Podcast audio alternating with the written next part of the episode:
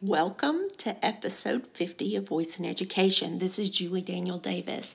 And today, as I reflect on the year and what's ahead of us, I see a lot of announcements being made in the next, last quarter, so to speak, on um, possibilities and interoperability and the ability to use voice in a wider context. And there's a few things that I'm most excited about.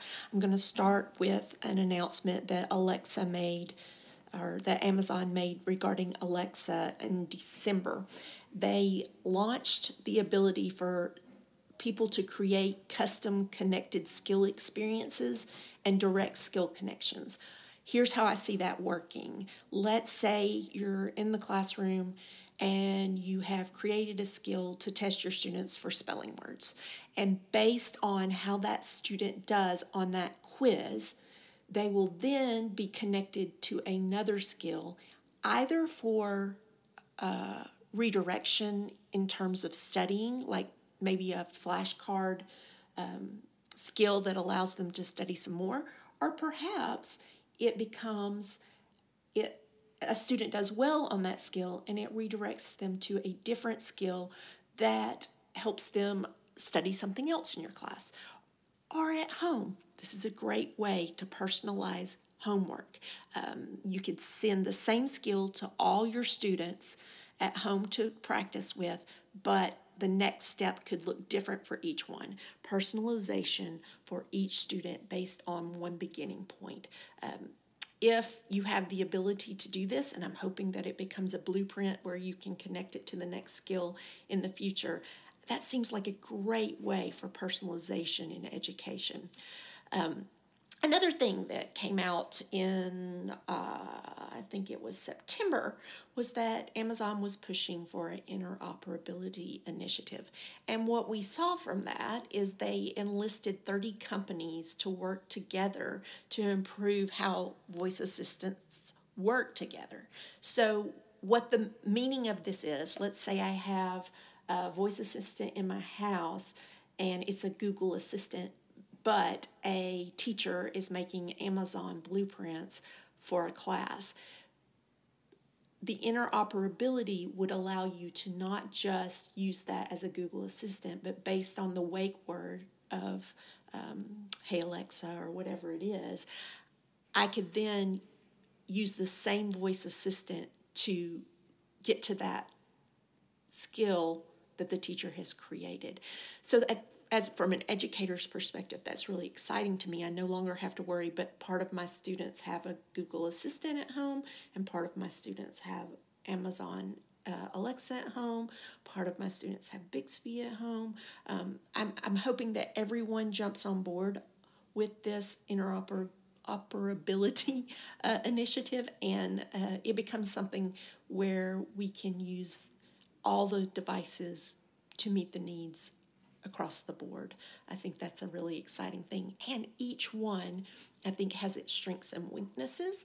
And so, if I can, for instance, use a Google Assistant um, to work with my international students because I believe it understands them a little better than Alexa does, then that would be a great thing. But I, the ability for me to use this uh, blueprints is something that I don't want to give up for the Amazon Alexa. So there's that has a lot of possibility for the future of interacting with families. And um, then one of the other things that I think has been a really big thing, and I think it will eventually push over into education, was that um, Apple, Amazon, and Google want to create a smart home standard and they this was announced i think in december or january and the deal is that um, it will become easier for customers to know what to expect and and know and the there will be less frustration between the different brands if they all work together within this standard. Now, that's for at-home products, but I do believe as things grow and the and these things slide over into the educational arena, perhaps we'll be using voice um, to create other um, smart products that work with educational purposes.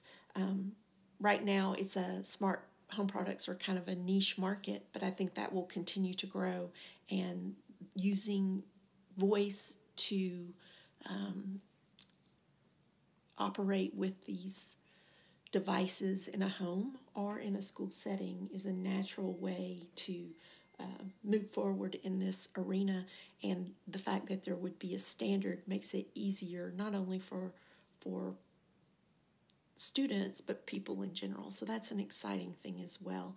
And then the third thing that I've just been recently looking at is um, open source platforms, platforms that allow people to create projects themselves.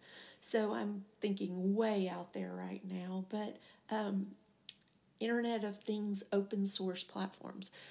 When will we get to the point where we can have our students create using uh, open source to make something an Internet of Things?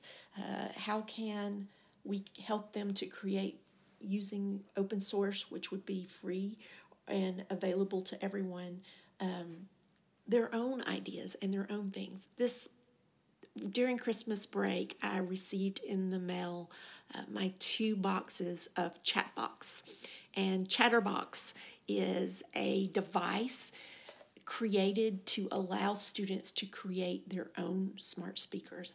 And it's um, basically using a Raspberry Pi and creating things themselves. So, as I've said oftentimes, I think the future of knowing how to do something is showing that you know how to do it.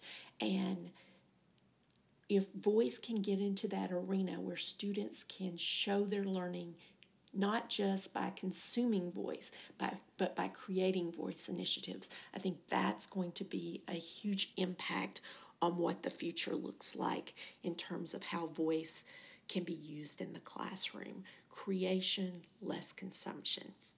So, those are just some things that, as I look at to the horizon, way out in the horizon, that I'm pretty sure that I'm excited about the possibilities that each one of those four to three to four things have on the future of voice in the classroom. How do we start tapping into that now? I'm not even sure, but I can tell you those chatterboxes are going into my STEM room in our lower school as soon as possible.